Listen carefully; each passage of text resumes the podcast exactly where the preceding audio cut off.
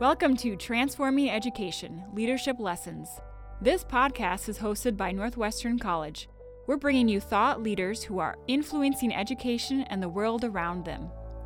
Each episode provides new leadership lessons so you can learn how to embrace your own influence. Leadership has nothing to do with title or position. That leadership has to do with impact. And the role of a leader isn't to create followers, it's to enable more leaders. Take away leadership qualities that inspire. I think good leaders really get people brought together around a cause and can inspire them to be better than they were yesterday or to do something great. Care about others. We need teachers out there that are caring and compassionate and are interested in the student beyond the discipline that they're teaching. Show people they matter. We don't have a bullying problem.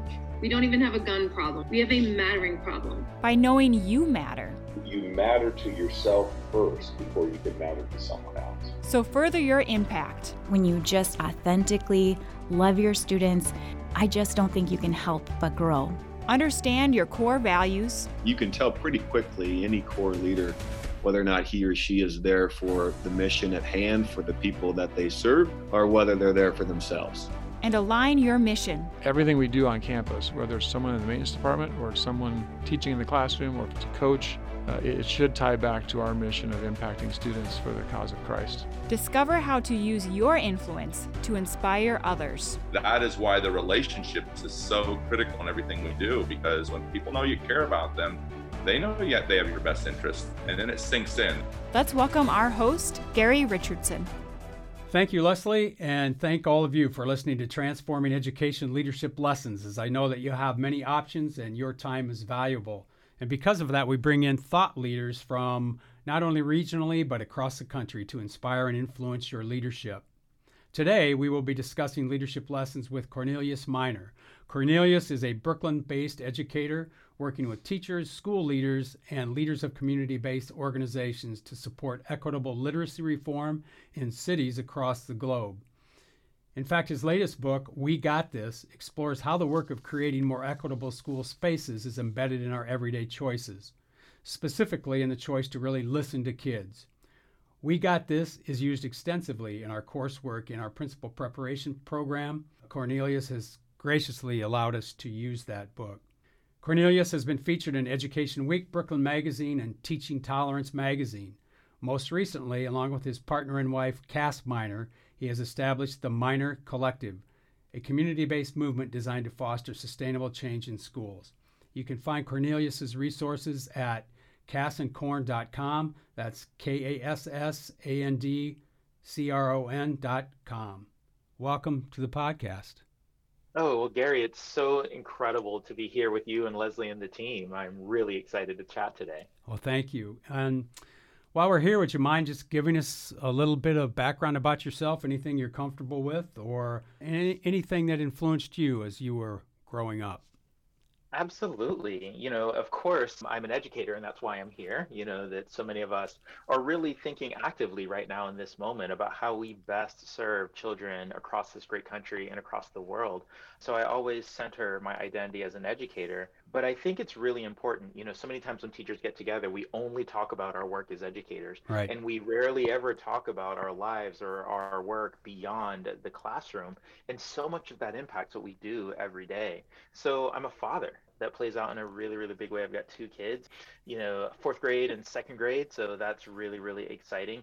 But i think i need to be really specific especially in light of our conversation today that i'm a black father right? So i grew up black in these yet to be united states of america and i am now attempting to raise children here with all that is happening politically and socially and economically you know? So i think a lot about my own family and our well-being and then the well-being of our community. When i think about what kids in schools all over America get that impacts that. So, of course, there. But, you know, like that's, again, not all that we are. You know, I am an avid skateboarder, so I coach a skateboard team here. I'm a game player. I'm a huge fan of my PlayStation 5 right now.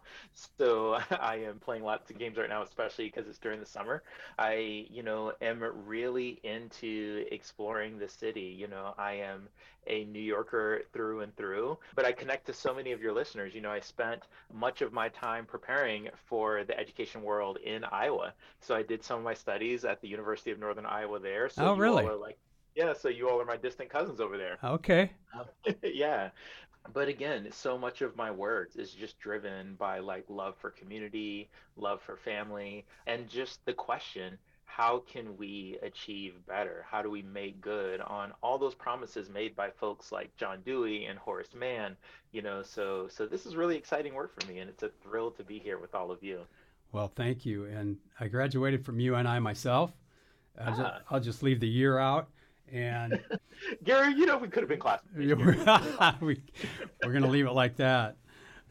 I help with the women's basketball team here, so I do a little coaching myself. But coaching a skateboard team, how does that work? Oh, it works just like basketball. You know, skateboarding, in my mind, is the greatest sport in the world.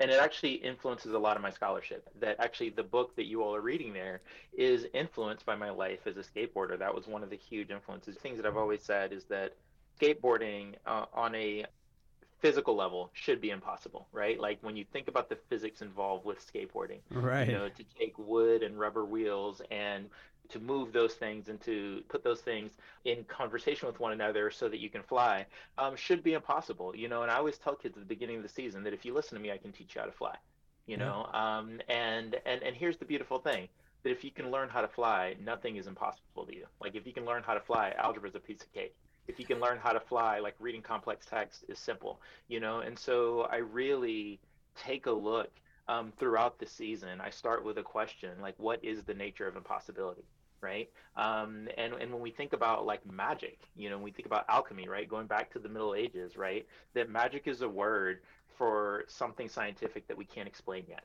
right and so I talk to kids all the time about like, you know, that there are people on this planet who say what we're going to be doing by the end of this season is impossible. And if we can surmount the insurmountable in this short hmm. season, hmm. then nothing in life will ever be close to you. Um, and so for me, skateboarding is a great metaphor for all the challenges that kids are going to face throughout life, you know. And so there's actually nothing that gives me more pleasure than again teaching kids how to conquer the impossible. Yeah, very interesting. For context, um, the book We Got This is focusing on equity, access, and the quest to be who our students need us to be. The book is for teachers and principals who want to address inequities in the classroom with practical skills. That's that, that's a rote intro, obviously. But I'm wondering, how do we make changes in our classroom that provide opportunities for all students? And um, I'm wondering if also you, you could address two things in the book that I found um, just really, uh, they just really stuck out when I read them. So here they are. Um, the superpower that all teachers have is listening. And students should expect miracles six periods a day. And so there's an expectation that the student should have, which for many years when I taught was the reverse is this is what you're going to get, right? So can you talk a little bit about the power of listening and then um, what that phrase means that students should expect miracles six periods a day? Absolutely. Um, I'll start with listening. You know, that um, when we think about teaching, specifically teaching in North America, um, I think it's important to acknowledge our historical roots, especially as it relates to students of color, to indigenous children, to women, um, that that when we think about public education in America as it exists mm-hmm. right now, it was not designed for women. Like schools were not designed for women to thrive. They were not even designed for women to attend. They were not designed for indigenous children. They were not designed for black and brown children. And so many of the things that still exist in the DNA of schooling today come from that history that we have.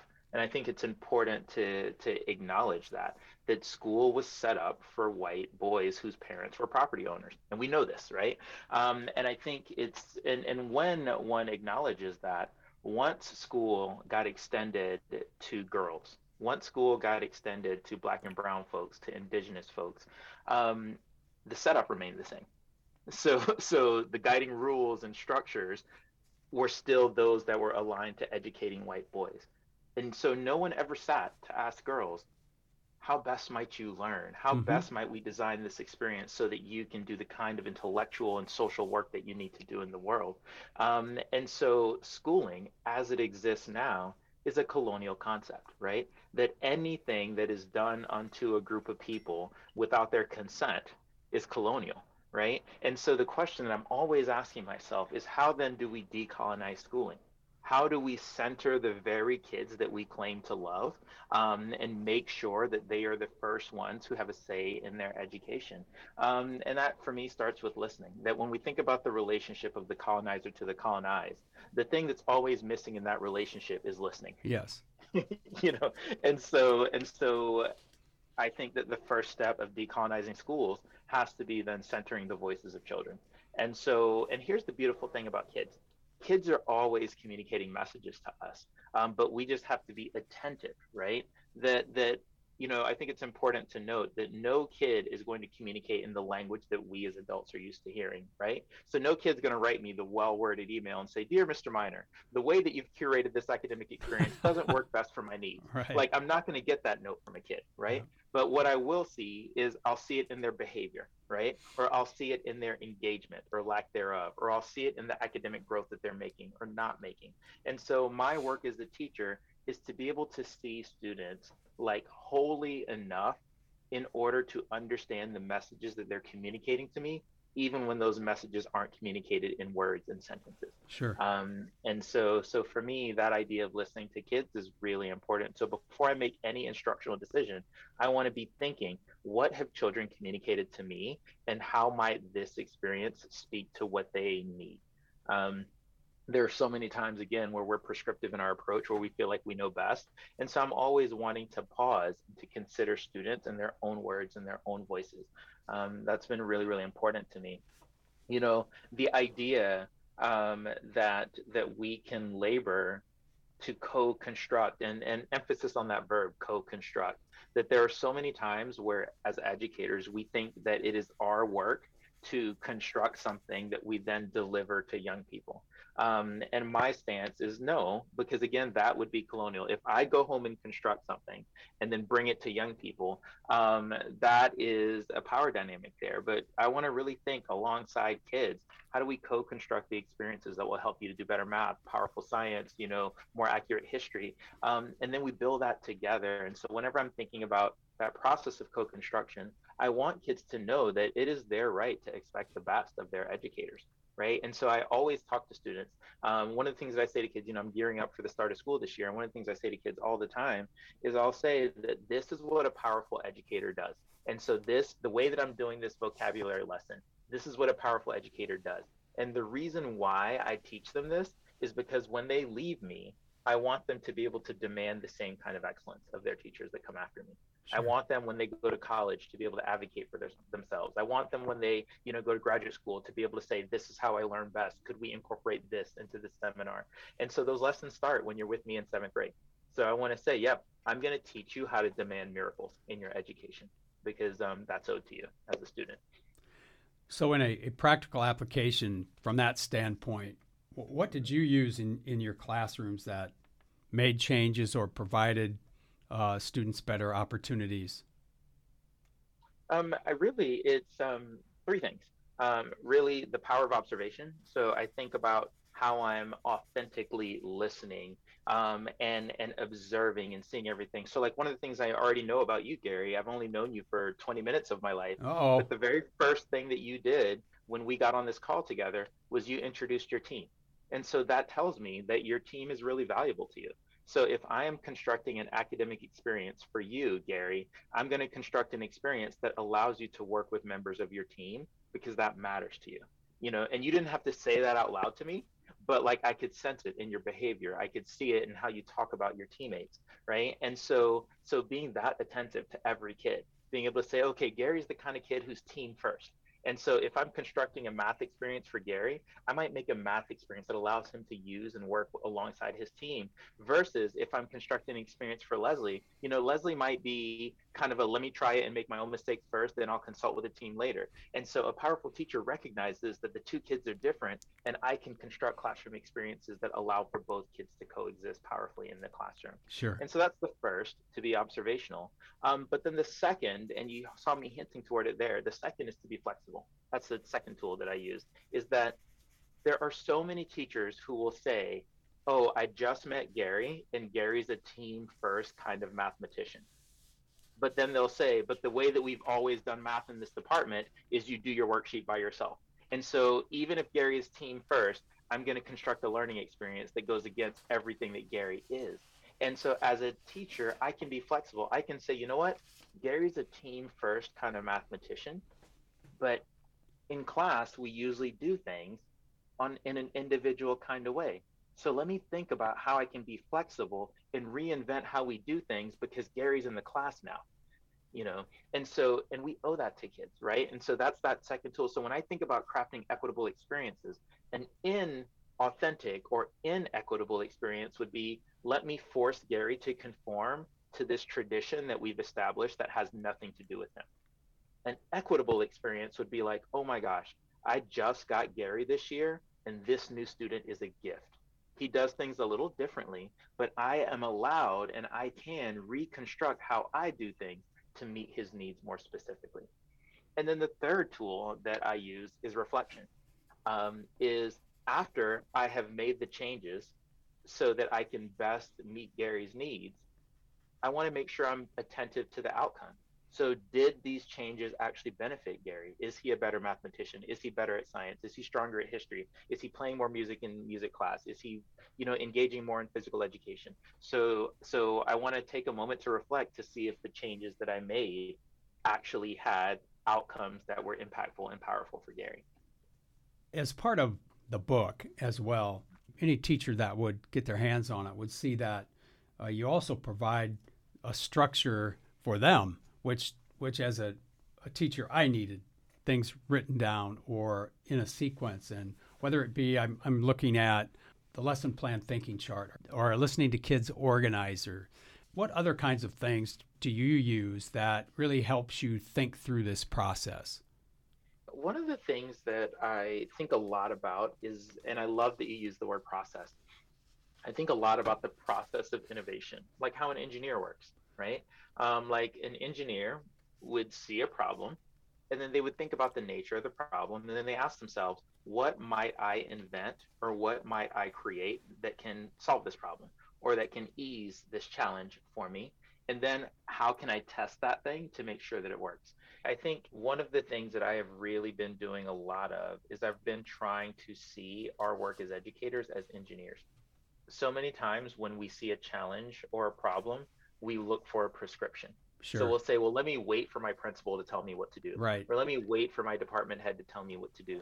No engineer would look at a crumbling bridge and say, let me wait for my boss to tell me what to do. Yeah. They're going to get to work on repairing the crumbling bridge. Right. Yep. Um, and so I think about if a kid doesn't read powerfully, I'm not going to wait around for my principal to tell me what to do because every minute that I lose with that kid is a minute that that kid will never get back in their life right? And so I get to go to work as an engineer. I get to look at the kid and say, well, what might be the barriers in the way to this kid reading? And how do I adjust myself? So, one of the things that you see me doing here is I'm really laboring, even though I provide lots of tools in the book, it is my great hope that people will use the tools as catalysts, but then they'll eventually walk away from the tools sure. that really want teachers to carry with them that engineer's mindset and as long as we're waiting for a graphic organizer, as long as we're waiting for a set of instructions on what to do, we're always going to need somebody else. Hmm. So for me, it's about using those graphic organizers, using those tools to eventually get us to this place where we think as engineers. That one of the great tragedies in this profession is, you know, and I travel around the world from school to school to school. It's almost 100% of the time when I sit with groups of people and we look at the challenges that exist in their school communities, the first words is people's like, well, we can't work on this because we have to wait until somebody tells us how to solve it. And again, kids just don't have the time. If there's a kid who's struggling with their multiplication, I don't have two weeks to wait until somebody tells me what to do. I want to be able to address that kid's needs right now. really, that's my dream for educators. Yeah. One of the statements that you make in the book, in fact, it might be a chapter, is to question the rules, policies, procedures, and practices and customs that define your class culture. How do we do that? And I'll leave this up to you, but feel free to share the story about Jeff. Absolutely. You know, and that's a hard story to share. That was a difficult story to write. I always think about when we talk about equity, when we talk about inclusive classrooms, when we talk about seeing all kids, those things are euphemism. I think it's really important to name the reason why we need equity in schools is because what currently exists is inequity, right? Mm-hmm. And when mm-hmm. we talk about inequity, we're talking about sexism. We're talking about homophobia. We're talking about racism. We're talking about classism. We're talking about ableism. And I think it's really important for people to confront that, that there would not be a movement for equity if inequity did not exist already. And so, what we're talking about, and I want to be very clear right here on this podcast, is what we're talking about is the various inequities that exist in our classrooms. Now, here's the thing when we talk about racism, when we talk about sexism or classism or homophobia, like we've gotten to a place in society where people take like a thing like sexism, for example, and they treat it as if it is merely a personality trait. So that we'll say a word like sexism, and people will assume, oh, what you mean is that people are unkind, or what you mean is that people are mean. And that's not what I mean at all. When I name sexism, I'm not just talking about people being unkind. When I talk about racism, I'm not just talking about people being mean spirited.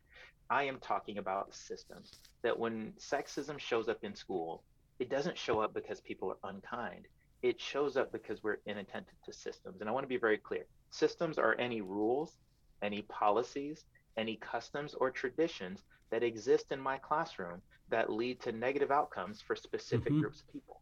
So yep. if I engage in any kind of work in my classroom and girls get less than boys, that work is sexist work, right? You know, and so I think all the time I'm working in a school right now and we're looking at the AP physics class. And in the AP physics class, what we're noticing is that even though the girls study hard, when we look at the scores and the outcomes at the end of the year, the boys are outscoring the girls. And when the teacher first asked me to work alongside her, she was like, I need you to come help me fix the girls. There's something wrong with yeah. the girls. Like they're not scoring as high as the boys in AP physics. Now, here's what we know there's nothing wrong with the girls. And so the question then that I had was, what is it that's happening in the classroom that is preventing girls from achieving what the boys or their male counterparts are achieving? And so we started looking at how the classroom was organized. And to shorten the story, one of the things that we discovered in AP physics, you know, it's a challenging course. Kids have to do a lot of really challenging work. And so they have study groups that meet after school for AP physics. So a lot of the AP physics kids meet after school twice a week. So they do their regular courses, but then they study together after school. But here's what I learned that in this community, especially in the wintertime, it gets dark at about 4:30. When you know you're done with your study session and the kids all walk home, it is much harder for a young lady who is 14, 15, 16 to right. walk home in the dark. The kids, what would happen is in the winter when it got dark, girls would stop coming to the study sessions. Not because they were being irresponsible. And so what I help that teacher to see is like, oh, if the only way to perform well on the AP exam is to stay after school until 4:30, then for the students who can't do that, this system that we have built is a flawed system. So then the question became how can we construct study systems that allow kids to access that information at times of the day that don't require them to walk home in the dark? So what we did was we created an AM study session. We created the AM study session, scores for girls doubled. Attendance at those study sessions tripled for girls. You know, like and so No kidding. Yeah. Yeah, and and so again, so the problem wasn't because it would have been really easy to say the girls are the problem, right? it would have been really easy to say the girls are lazy, they don't come to the study session. But rather, we had to say, what is it about the way that we've constructed AP physics right. that is having a sexist impact? And so, and, and here's what I would argue no one on that science team was an unkind person. No one on that science team was a mean person. But what we had done was we had constructed a system that had a sexist outcome and I think it's really important because the minute you say sexism, everybody's like, well, I'm a nice person. I'm not sexist. But we constructed this system that makes it almost impossible for girls to come study, especially if it's required that they walk home after dark. Yeah. What we did was we reinvented the system. How do we create a system that creates other opportunities for girls to study that don't require them to walk home in the dark? Yeah. And so when we talk about equity, when we talk about addressing the injustices that exist in the world, I think those conversations often get hijacked by conversations about kindness.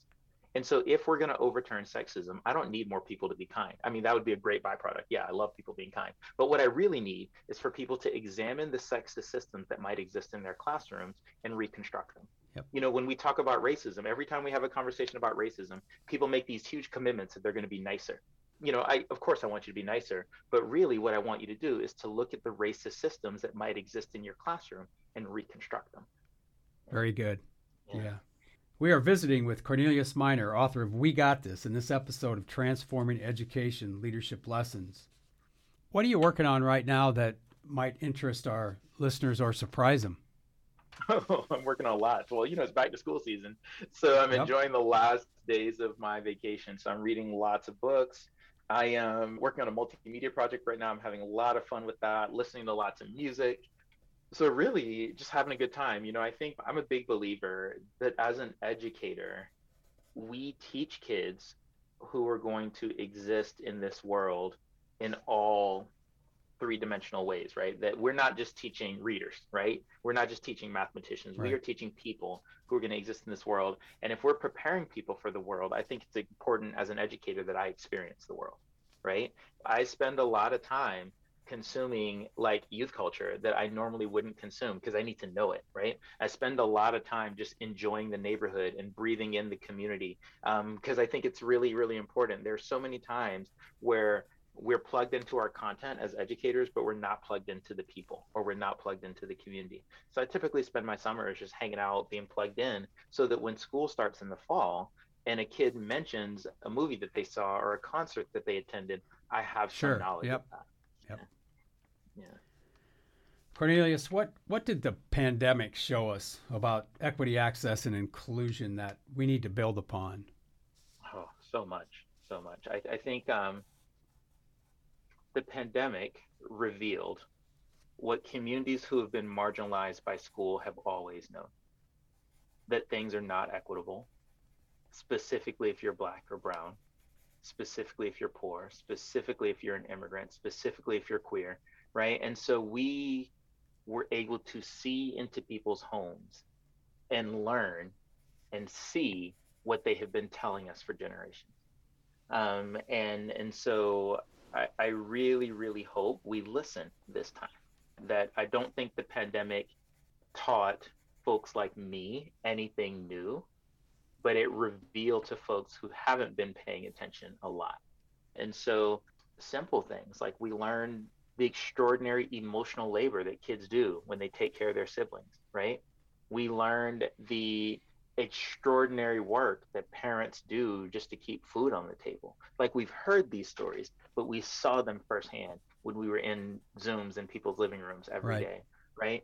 And so my biggest fear is that we will return to school this fall and people will make every effort to return to normal, right? I think that normal is a deeply toxic term. That that the normal that existed pre-March 2020 is not a normal that I want to return to. It is still a normal that left far too many of our black and brown students at the margins, far too many of our queer students, far too many of our poor students were not fully included in that normal that existed in 2020. And so now that we have seen these things, I am hoping that we return to better, right? Now that we have seen these things, we need to reconstruct those systems so that more kids are included. And I'll tell a short story here. Like, um, this was right before the pandemic, but two years ago, and I'm coming up on the anniversary. You know how you do in the first week of school. Like it's the first week of school. I'm welcoming the kids to the to the school year, and I'm explaining what they can expect of me um, as a teacher. And one of the things that I said to the class, and this is an innocuous teacher statement, but I said to the class, if completing your homework is not your number one priority, then you're doing it wrong. That completing your homework needs to be your number one priority. There was this kid who became really furious with me after I said that. I didn't understand why, but he was just like, he wouldn't trust me He wouldn't talk to me. He just, you know, really furious. It took months for me to do some digging. And, and it came up later, it, I, sitting with him months later. One of the things he said to me, he was like, Remember when you said that to us in the first week of school? He was just like, I want you to understand that my mom has three jobs. And so when I go home every night, my number one priority is picking up my two younger siblings from daycare. And then my second priority is getting them fed and bathed and ready for the next school day. So if I'm lucky, I get to my homework uh-huh. at 9 p.m. And he was just very clear with me. He was like, You don't know my life. You don't get to tell me what my priorities are. And that kid was absolutely right. you know, like, and so, so this idea that it becomes our work as teachers, especially in this historical moment, to really think about all that we have learned and think about how we construct sustainable systems that allow kids to thrive. All kids, not just the kids who can do their homework at three, not just the kid who's kids who've got two parents at home to support them, not just the kids who have, you know, disposable income for youth sports or for tutors, but all kids. Right. Yeah. And so you went from having a student in shutdown mode to one that shared all that with you in a matter of months. Yeah. So that's a good on you type of feeling. I'm yeah. assuming. How do we start that better? Is maybe yeah, a good yeah. question. Well, um, to be more thoughtful about who we're actually teaching. I think as as teachers in America, if I may speak broadly, teachers in America do a good job of teaching people exactly like them. They don't do a very good job of teaching kids who are different. So we do a really great job of teaching middle class kids, you know, and because we know that most teachers in America are white women, we do a really good job of teaching white kids. But to have to step outside of oneself and to engage in the critical acts of empathy and understanding required to teach people who are different than us must be the way forward. Yeah. This might be redundant, but I'm wondering what, what are you curious about right now in the world of education? Oh, so much. You know, one of the things that I am really thinking a lot about, especially now, is one of the things that we learned is that the borders between disciplinary subjects are false borders. I learned that in a big way during the pandemic. That when you're talking about physics, you're also talking about art. When you're talking about art, you're also talking about literature. You know, and so one of the things that I'm curious about that I am personally working on, I learned in a big way when I was in people's houses on Zoom. Like I learned that a physics lesson would quickly become an art lesson and that would quickly become a lesson on literature. And so I am really going back into brick and mortar school with that understanding that these disciplinary boundaries aren't real. And I am really engaging the whole human. I'm engaging like kids. And so, one of the things that we are doing some identity mapping to start the year, I'm already planning out how our start of the year is going to go, but I'm drawing on the work of the great Sara Ahmed. We're going to start with some identity mapping early in the semester. And that identity mapping, even though we're thinking about identities, connects directly to geography. And so then what has to come next is geography. But then those geography lessons connect directly to the math that we're doing. And so then we got to do some math, you know. And so I'm really allowing the learning to really blossom in organic ways. And so that's been my great curiosity is to really think about how all of that goes down. I'm thinking lots with kids too about the world that they live in. We do this thing as adults where we say that we're preparing kids for the world, but we know nothing about the world that they actually exist in. I am really doing mm-hmm. a lot of listening, again, going back to the idea of listening, to really understand what kids are navigating. I had some exit interviews at the end of last year. And one of the things that one of the young people told me is when you were teaching all that stuff, it meant nothing to me until you told us that we could use everything that we were learning about logic to convince our parents to let us hang out late. then it clicked for me. Uh-huh. You know, and and so I was like, wow. So I taught weeks of logic and argumentation, and it meant nothing to the kids. But then the minute I say you can use everything about the logic and argumentation that we're learning here and get your parents to say yes when you want to hang out late. And so I'm really trying to learn more about youth culture in that way so that I can make those very specific connections to what we're doing in class to what's happening in their lives. Yeah. That that we do this thing that I think is really kind of bad as teachers, where we'll do this thing where we're like, I'm teaching you this thing because it's going to be good for you in college. And kids look at me and they're like, that's five years from now, sir. That has no bearing on my life right now. And so I want to be able to do the thing where I say, I'm teaching you this thing and it's going to have payoff tomorrow. Yep. One of the things that we find from people that listen are their interest in what you're interested in reading wise or listening to.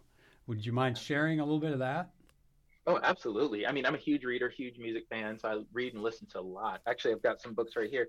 So this book, um, Wild Tongues Can't Be Tamed, it, I'm just so excited about this. Soon to be out by um, Saraciea Fennell. Like, I cannot wait until this book is out. I'm so excited. It's a collection of essays about Latinx identity. And so, again, I've been very curious about people who are different than me. Mm-hmm. And so, this collection is just exquisite. I have loved every syllable of this book. Been learning lots there. I just finished the final revival of Opal and Nev by Dawnie Walton, which is an extraordinary piece of fiction told as rock documentary. I'm a huge music fan. I spend, you know, a lot of my life pre-pandemic at concerts and at shows, and so this just really speaks to me on every level. My favorite novel this year so far has been The Prophets by Robert Jones Jr. Just an incredible, incredible story. We talk about the historical silences, right? Like the things that get left out of our reading. And so this has just been a story that has connected so many dots for me in terms and it takes place during slavery. It's about two enslaved people who fall in love right? That how do we nurture love in this horrific time? So it's just about how two people nurture a powerful love in the midst of the most oppressive kinds of chaos and so it's been really powerful. So that's my reading. I'm reading lots of, you know, Spider-Man. Yeah. My my favorite comic book artist right now is Jamal Igle. So I'm reading everything that Jamal Igle puts out right now. I'm listening to a lot of music right now. I'm on a Beyonce kick right now, so I've been doing a lot of Beyonce, of course. Like she just came out with the videos for Black is King, her album. So she visual album came out recently, so I've been doing a lot of Beyonce recently. Been doing a lot of Wu Tang Clan recently. Wu Tang Clan is probably my favorite group on the planet. I've been following the saga of their one of a kind album, and that is now the federal government just sold this one of a kind album that Wu Tang Clan put together. So just like listen to a lot of Wu Tang, listening to a lot of Miles Davis recently. That you know, whenever I am you know kind of thinking, and and, and so kind of blue is my favorite album. Good stuff. Very interesting. Yeah. Yeah, and then you know at night, you know, fire up the PlayStation. So I've been going back and forth between PS5 and Xbox One. So a lot of Gears of War on the Xbox side, and on the PlayStation side, I have been doing a lot of Ratchet and Clank. I think Mike so. is resonating with that here. Some of that maybe. Cornelius, is there anything that I should have asked you that I didn't? Oh man, you covered it. Like I'm just really, really excited that you all have a chance to study the work and that this is a part of the discourse that you're having there on campus. And I really, really hope that, that you all find the work challenging in every sense of that word, that I hope that the work really pushes people to become uncomfortable. And from that discomfort, I hope that you all are optimally productive. Yeah. yeah. Thanks for being with us. I really appreciate it. This was really good. Thank you. Thank you. Well, this is exciting. So, to you and your team, just like infinite thanks. I really appreciate everything. We want to thank Cornelius for giving of his time and sharing his wisdom as we reflect on leaders that inspire and influence education and our world. That was just really good. There was so much there. Leslie, what did you think? Yes, amazing. What an honor to talk with him. And what I love about our podcast is we get to pull back kind of the curtain on on these great guests mm-hmm. and the tools that they provide come from a place of such authenticity and a desire. As he mentioned, he coaches skateboarding and he truly wants to teach them how to fly. We're teaching kids and we're relating to people that exist in all dimensions. They exist in, in a world that we can understand at a greater level. And if we can't connect with where they're coming from, we can't expect to help prepare them to where they're going. A couple of highlights, you know, that we talked about was that idea of listening. We talk a lot about listening, I think, as a way to care and to connect with someone. But he talked about it in a way of understanding mm-hmm. to lead to action. How do students learn best and how to invite them into that conversation and to co construct with them the best way to help them learn and help them to connect to all the material? Yeah, the co constructing experiences. And then he was able to relate that to being observational, being flexible, and then reflecting. and including those things. And he gave great analogy just using us here in this room. Exactly. So. Yes. And thinking of educators as engineers, that process of innovation to really adjust to what your students need and, and to also understand what's going on and what they're communicating even without words. I thought that was really powerful. Yeah. And of course, the idea of equity and how it's tied into systems where we need to pursue equity because inequity exists, right? And if we confront that as a system and take that away from a personality trait, of course, we all want to be kind, as he talked about, but it's the system, it's the flaws and the rules and the policies that are creating a harmful experience that we need to address. Right.